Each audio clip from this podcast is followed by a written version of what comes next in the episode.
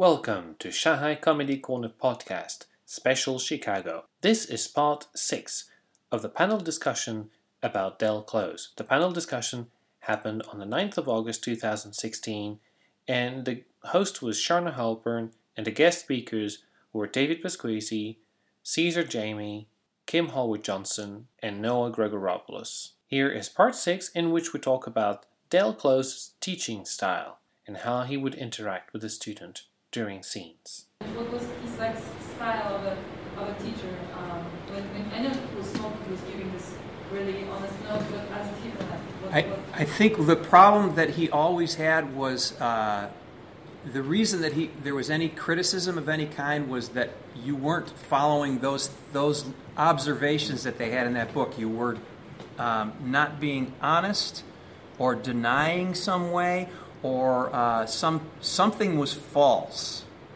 Um, and that's the thing that he'd ask you to stop. And you weren't as good, and part of it was also you weren't as good as he thought you could be. There was um, and he'd give you shit for that. Like I remember one of the times we did we did these. Op- one of the openings was just these little short monologues. This the the theme come the suggestion of a, a comes up, and we all have to go forward and do a little monologue. Everybody does their little monologue. They did shitty openings. This is a fucking beautiful thing. And the, the, everybody does their monologues. Uh, and Del, Del listened to all of them. And then he goes, he comes up and he's like, okay, now this time we're going to try that again because I think we can all agree that wasn't great.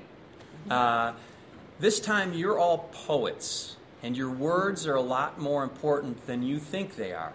We redid it all.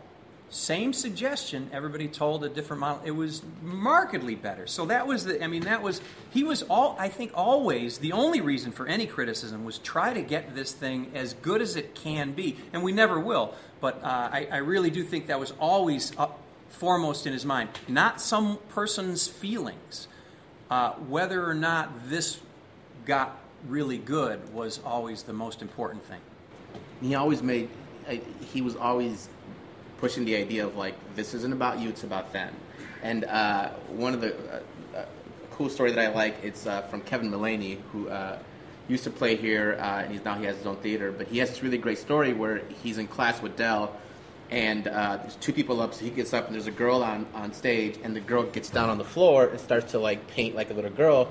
And Mullaney stands over her, and she says, "Hi, Dad." And he sits down, and they have a nice scene about a father and a daughter, because he immediately says, "Yes, I'm your I'm your father." And then Del stops it, and he's like, "Why aren't you? Why weren't you agreeing with her?" And Kevin was like, What do you mean? He's like, Why weren't you agreeing with her? And he was like, I was. She called me dad, and I said yes, and we started this relationship. He's like, No. The minute she got on the floor, you should have got on the floor with her.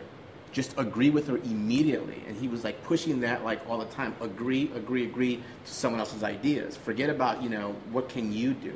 It's like, if you have nothing, get on the floor with them, figure it out together. Now, and that was a really, that's a really cool lesson, at least that I got uh, via. I mean, via he really else. made you better. That's what he was Yeah. doing. He made you better. And the people who didn't want to listen to the opening lecture, the people who, you know, felt they didn't get enough stage time, those are the people who didn't get better. The ones who stayed for years and years learned a lot.